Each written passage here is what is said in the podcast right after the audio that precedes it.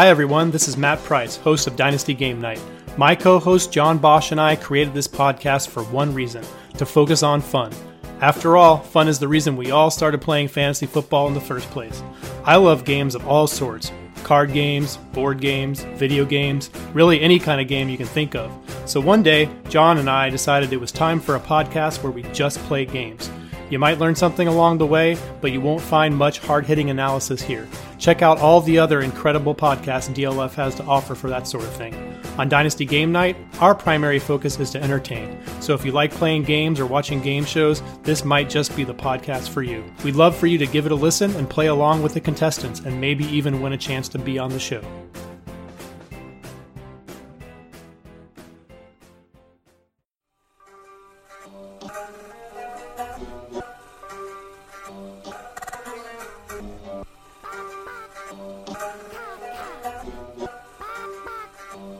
Yeah.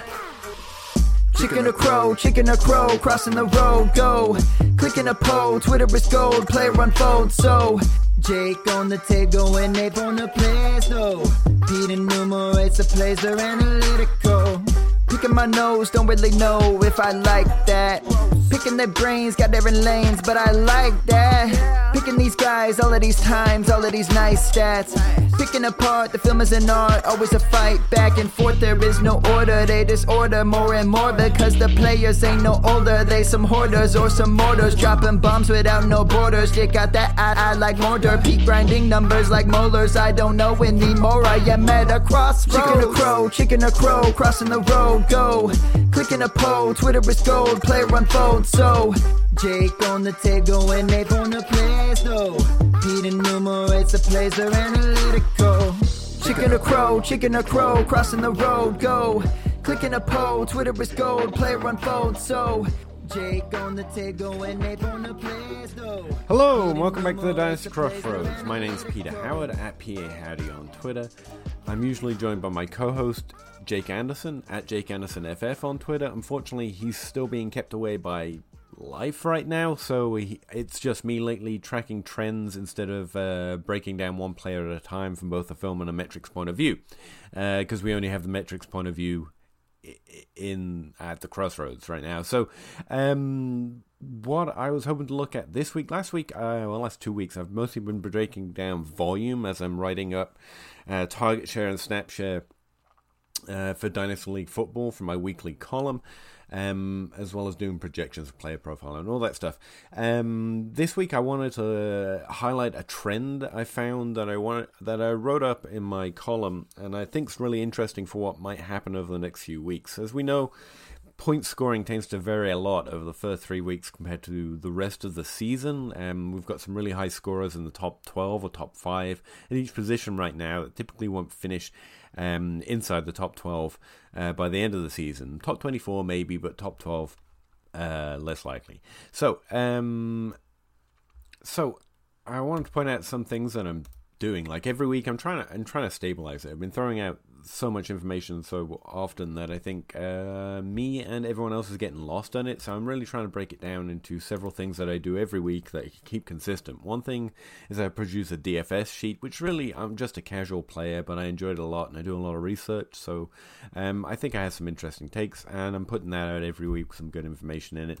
I also do this red zone report where I break down where everyone's getting targets inside the 20 yard line. I break it down by five yard lines, and then do a, a very basic expected points model on it, essentially, that I learned from TJ Hernandez, um, where we can find out how many fantasy points over or under the uh, each player is scoring with those specific touches um, at those yard line dif- distances um, compared to like what an average player of the last three years would have scored. And so it, it's a good way of tracking regression.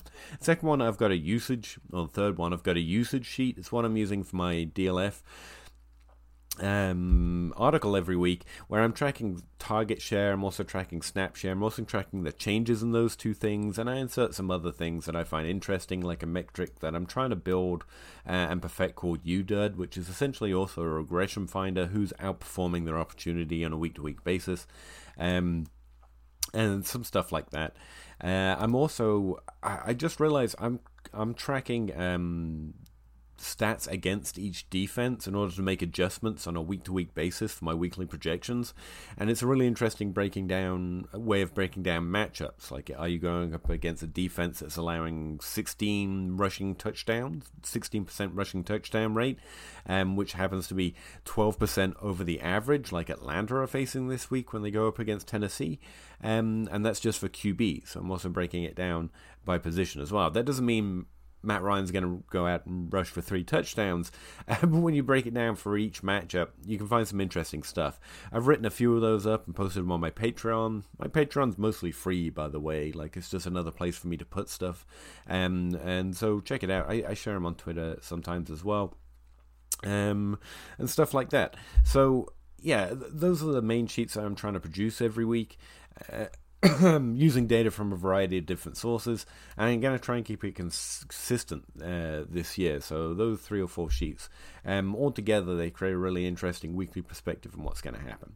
Now, uh, the usage sheet that I'm using for my DLF article, one the trend I wrote up uh, this week, I've got a, a, trend of the week section uh, I've just started writing, is that we're getting a remarkably high percentage of players, or, or remarkably high raw number of players, getting phenomenal volume right now. Now, volume's the most important thing for fantasy football. It's the most trackable, it's the most stable, and it's the most predictive of fantasy points, which for fantasy football players, that that's a really important uh, thing to be aware of, which is why I write that target share article and why there are so many stats devoted to try and find out who's getting opportunity and the most valuable opportunity, like expected points or weighted opportunity rating from Scott Barrett, um, and other things from different sites. But um, when I was just looking at the target share, the percentage of targets each player at each position is getting for their team, I just keep kept noticing these incredibly high volumes. For example, uh, when checking out some players that I'm a big fan of, like uh, Tyler Lockett, Adam Thielen, um, even Kenny Golladay and uh, Allen Robinson, um, I was really excited to see they all had over a 26% target share in their offense. Like typically, a wide receiver one, like a top 12 wide receiver, will get about 22 to 23% uh, of the team's targets for a full year. So I was like, awesome, these guys are hitting. Uh, the problem is they rank outside the top 12 in target share just for the wide receiver position. So it made me curious, and I went and dug back into like a five year history. And since 2014, um, we've had roughly on average about 11 players average over 25% of their team's targets for a full season. In 2019, right now, going into week four, we have 17 players averaging over 25% of their team's targets and the uh, the more elite the volume, the bigger this trend gets. For example, since 2014, we've averaged about two players, so 1.8 players. I've got no idea which player we cut uh, into tenths uh, to get the 1.8 players, so let's just call it two. So about two players a year will get about 30% of their team's targets really you're expecting one, you might get a second. In the in other words, in fact, over the last three years, since 2016 to 2018, only one player um, has actually had a 30% target share, and two of those players were DeAndre Hopkins. He he multiplies when you start looking at statistics this way. So in other words, we it's been at least four years since we had more than one player with a 30% target share. Now um, in 2019, we actually have six players right now at the wide receiver position with 30% or more of their team's targets. At the tight end position, uh, even more bizarrely, we have one player with over 30% of their team's targets. And since 2014, we've had exactly zero tight ends that have that much of their team's receiving targets uh, focused on them. And that player right now is Darren Waller, the guy, the only tight end in the NFL, I think, at this point that hasn't scored a touchdown ever. So so when he starts scoring touchdowns, these numbers could get awfully silly, awfully quick this year. Um, but enough Darren Waller love. The, the point here is that Darren Waller's target share is probably going to have to come down. Now, Tyrell Williams isn't the perfect receiver for him, but Hunter Renfrow's growing, and Keelan Doss really hasn't gotten involved in the offense yet. So I think some of those targets are going to start to go away. Now, it doesn't mean that Darren Waller isn't going to be a top five tight end. He's very much locked in as a top five tight end this year, outside of injury or drastic team usage patterns changing drastically, which again, that's the thing about volume. It's it's more sticky, it's more predictable, but random volume spikes do happen. But after three weeks, I think we're pretty set that Darren Waller is going to get a really high target share this year. And without being injured or something else bizarre happening, he's very much locked into really a top three role. Um, and don't don't say I never told you that the top five and the top three tight ends are unstable year to year. They just are. So the early tight end craze. Uh, anyway, moving on. Back to wide receiver, 30% of targets for wide receivers. Again, we have about five extra players right now getting 30% of their team's uh, targets. So I went and looked at them, um, and I expect a similar thing that I'm saying with Waller. Over the course of the season, you'd expect some of those targets to diffuse out. These six players are definitely locked in to top roles, apart from maybe one uh, for fantasy in the NFL.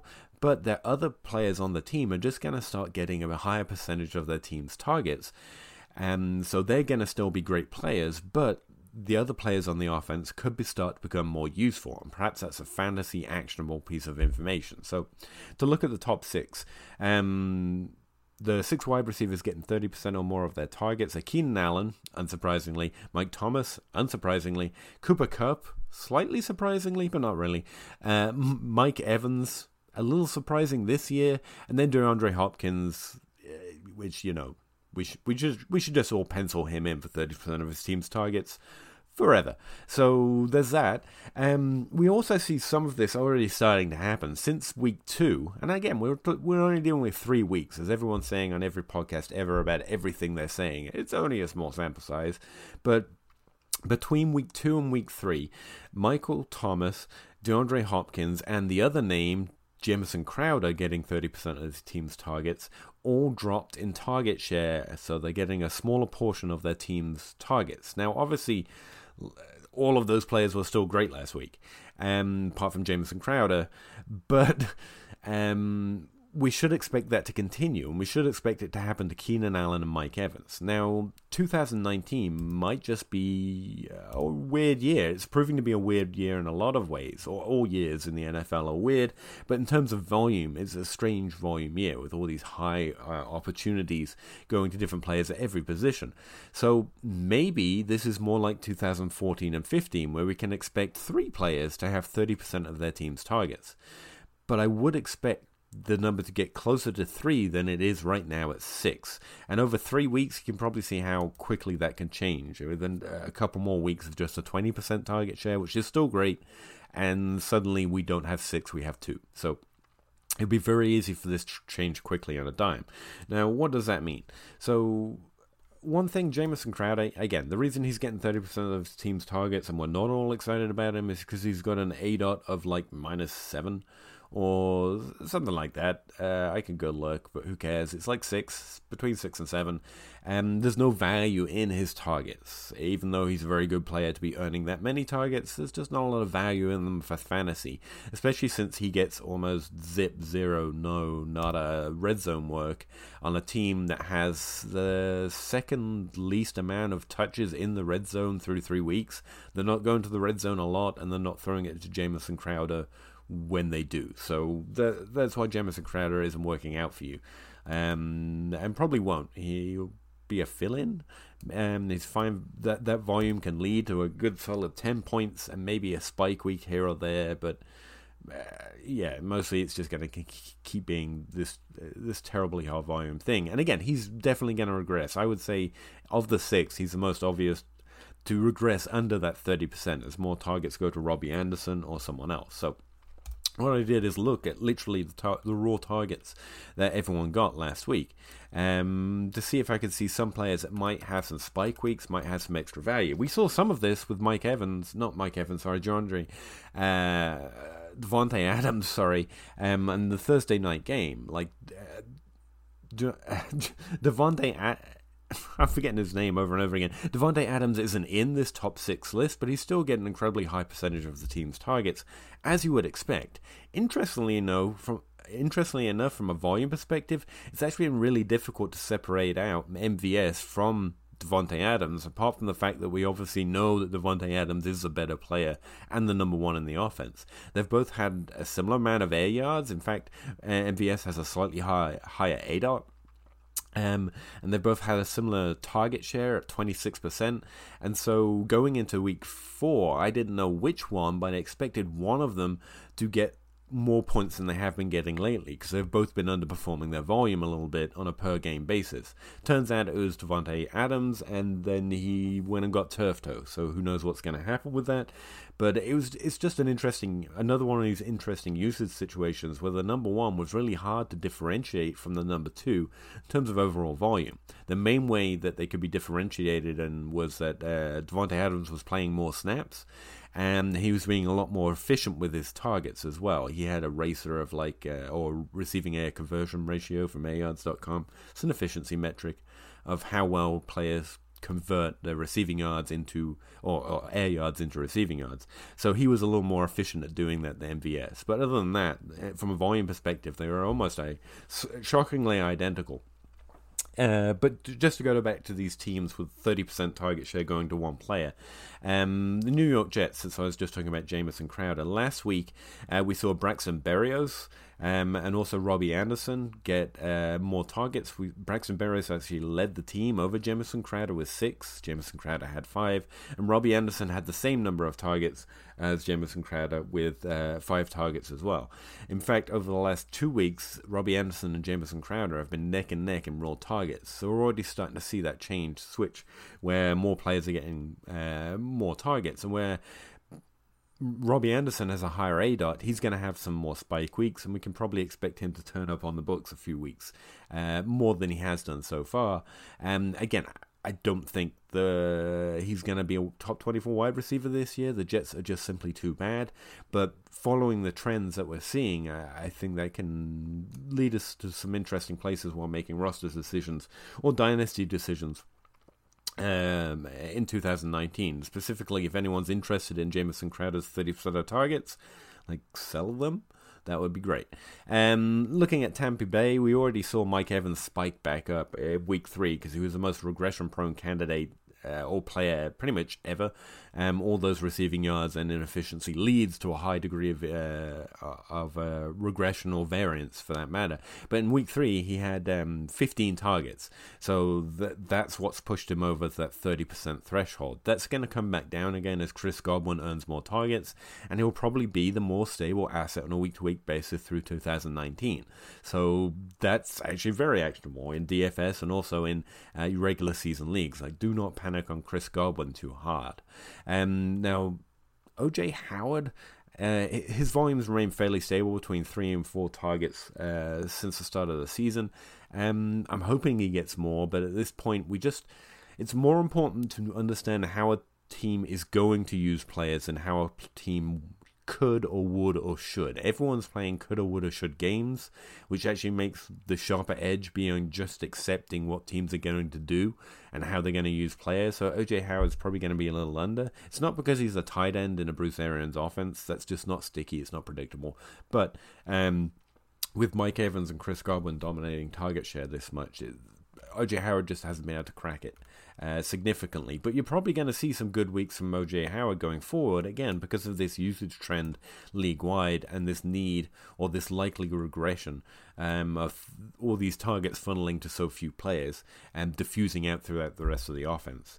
Now, in New Orleans, New Orleans, uh, with a brand new quarterback for at least a little while, and we can expect a lot of change. Last week, um, Alvin Kamara became the target leader with 10 targets, and he overtook Michael Thomas, um, who dropped to seven targets. Now, Michael Thomas is going to come back up, and I don't think Alvin Kamara can sustain 10 targets a game, so that's going to go back down. Tre'Quan Smith is injured and has been injured for the last couple of weeks, um, and he was getting two or three targets for the first three weeks, um, first two weeks, sorry, before he got injured. Um, I just I'm really worried about Tre'Quan Smith, to be honest with you. Um, but both he and Ted Ginn probably aren't the best wide receivers for Teddy Bridgewater, who's more of a close to the line of scrimmage player. So I wouldn't expect either of them to get a higher volume of targets over the next few weeks while Drew Brees is out. Jared Cook, however, who's had three, seven, and two targets, two targets, um, with Teddy Bridgewater last year, last last week. Um, I do think his targets could go closer to that seven. He had seven targets he had in week two. Like that could be one way that the targets diffuse through this offense. Um, and so Jared Cook has been pretty disappointing through the first few weeks, but I think his target share is probably going to come up as Michael Thomas's comes down again. Even if he stays up over 30, it's going to get closer to 30 instead of uh, being up over that number. And so I think Jared Cook is interesting for the rest of the season at least, just in case whoever has him is low, you can make a trade, or if you've got a difficult start sit decision, um, and we start to see these targets come up, Jared Cook could easily be a start, whereas right now he's difficult to start. Um, I think the Los Angeles Rams is one of the most interesting, um, with Cooper Kupp getting 30% of his team's targets. Cooper Kupp's really good. He's clearly the primary target on that team. He gets a lot of red zone work as well. But Brandin Cooks and Robert Woods have both been suffering for production. In fact, they've mostly been suffering uh, through inefficiency with the targets they've got. I, I think both of, all of those are going to earn more targets. Also, what's happening is Josh Reynolds right now. I don't think Josh Reynolds has earned a target this year, and I don't think he's been injured. And with Todd Gurley being injured and very few pass, or not injured, but being unfocused all of a sudden by the Los Angeles Rams, um, there's not a lot of targets going to the running backs either, which is what helps has helped boost Cooper Kupp's um, 30% target share right now. We can expect that to normalize. Whether you think that uh, Todd Gurley is going to start getting more targets, or the running back position itself, or you think um, Cooks can maintain the 12 targets or closer to the 12 targets he had last week than the four he had the week before that. Robert Woods has had two and then eight targets over the last two weeks. I think last week was more true, right? Where Cook and Woods are getting a lot closer targets. Um, to what Cooper Kupp gets than the week before when Cooper Kupp was just dominating them with nine and everyone else was getting less than four. So again, these targets are going to diffuse throughout the offense. I think Cooper Cup is one of the players that's going to drop out of that um, top tier and target share. He'll still be a great wide receiver this year. It's just that we can hopefully expect more from Cooks, Woods, or maybe even Todd Gurley. Probably not the tight end position. Just kind of tired of waiting for Gerald Everett. Um, Los Angeles Chargers, so Keenan Allen's also getting 30%. And no, I think he could be one of the ones that stays there. Mike Ev- Mike Williams has been injured. Uh, Hunter Henry is gone for the season. Travis Benjamin is a really good, solid NFL player. Austin Ekeler and Justin Jackson have actually been earning targets and being really efficient with them. But like, I think we've seen what they can earn. Um, and Keenan Allen has had 10, 15, and 17 targets. Like he has not slowed down. This hasn't spiked up and down um, really consistently, Keenan Allen has been incredibly high in target share. And with my, Melvin Gordon coming back in, that creates another uh, target um, for uh, Philip Rivers. And players don't earn targets off each other, but the target share is consistent. The target pool can increase, but the percentage always has to remain at 100, right? That's the way percentage works. So I do think that Keenan Allen can keep something like his current volume up. It's probably going to regress back down closer to 30% again, rather than what's he at right now? 37%? That's that's that's insane. That won't keep up. Um, but I do think he's one of the players more likely to stay at this high elite level of volume. So yeah, just be really happy you have Keenan Allen if you do, and if you don't, could go trade for him or something. Um, looking at Houston, I think DeAndre Hopkins is the most likely. He is probably the one to get 30% of targets in this offense because he's already done it twice. It's only happened nine times in the last 10 years, and DeAndre Hopkins has two of those seasons. So yeah, this is probably going to be his third. Um, however, having said that, his I think he's a little too high as well. Where was it? Um, Hopkins has uh, no, he has exactly thirty percent. So uh, he probably, just based on knowledge of the player, he's probably not due too much regression. However, I would say you can expect some more spike weeks from Kenny Stills due to long touchdowns. Will Fuller has had three, seven, and seven targets in the season because Keke Coutee is not a thing. Again, but anyway, um, Will Fuller is going to have some better weeks. He's had some good, I think a couple of weeks have been fairly good, but he's going to have some more good weeks. Um, but it's not because DeAndre Hopkins' targets are going to diffuse. That's the one thing DeAndre Hopkins can't do. He cannot diffuse targets, um, which you know, no one, no one said about at all. Um, This trend's also true with running backs, by the way, and that's what's really, to me, really interesting right now. This is true for all three uh, major offensive receiving positions.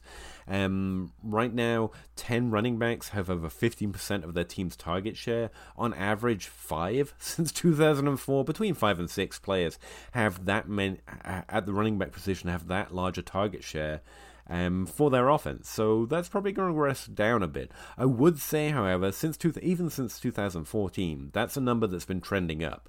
Like in 2014, three running backs had 15% of the team's targets. 15, it dropped to two. 2016, it went back to three. 2017, it's up to eight. And last year, 12 players had 15% of targets at the running back position. This is a thing that's trending up. It's something we've been noticing and talking about um, ad nauseum in a variety of different ways. So I do think that uh, the 15% target share for running backs could be a little more stable. Um, and in fact, if we bump it up to 20%, that's also pretty close to what we had last year.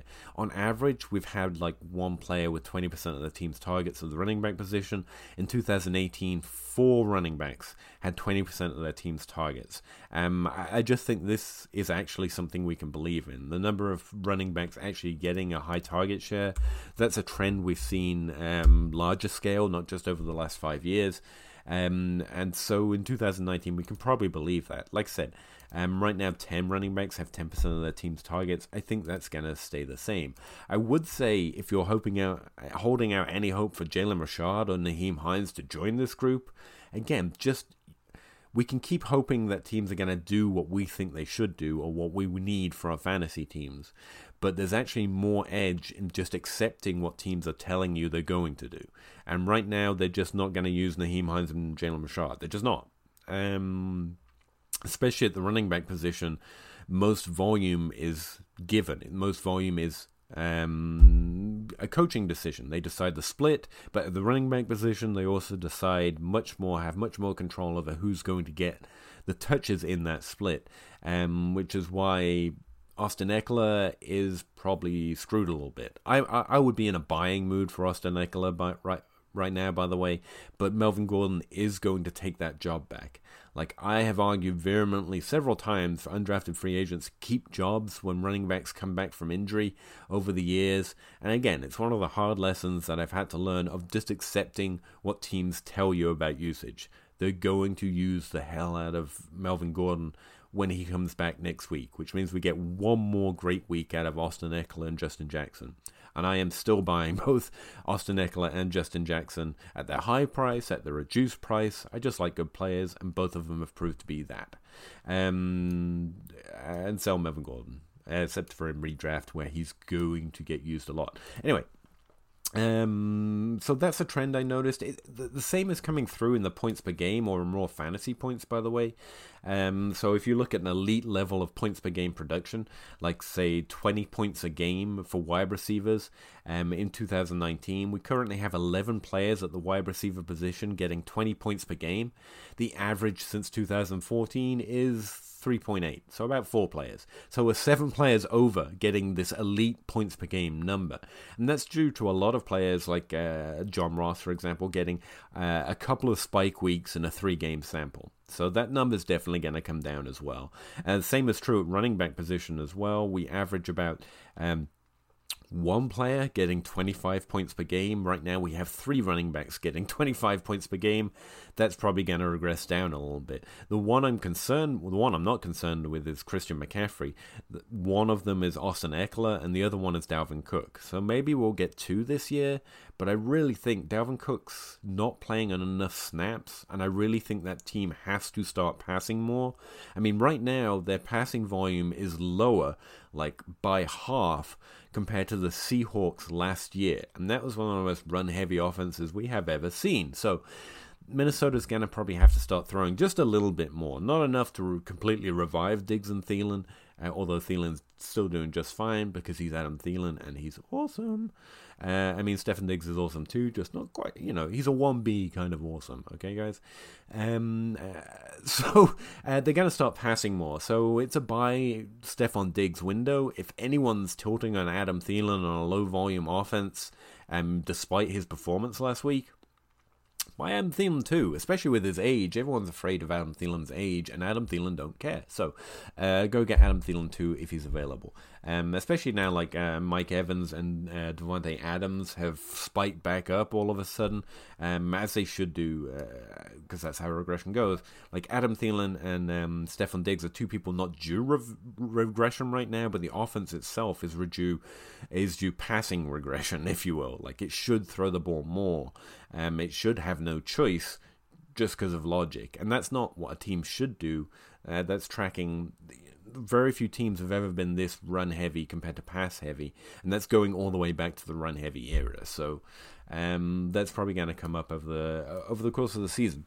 And I would buy both those players, especially in dynasty. All right, that's that's about thirty minutes of me ranting about target share and, and high volumes of target share. So I'm gonna make like a tree and get out of here. Um, thanks for joining me at the crossroads because you know someone's got to, someone's got to pull Jake's weight, and I'm glad it's you, to be honest. So, uh, thanks for joining me. Please uh, hit us up at Dynasty Crossroads on Twitter at Dyno Crossroads. Um, Jake Anderson at Jake Anderson FF, and maybe ask him how his jazz band's going, or you know how his new child is doing being new to the world and all, that might actually be a bit of a better question. Um, so thanks again, and I will see you next week here at the Crossroads.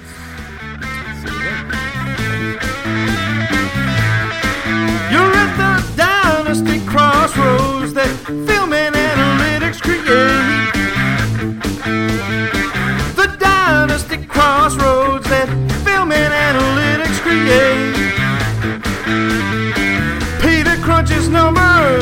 Jake just grinds that tape.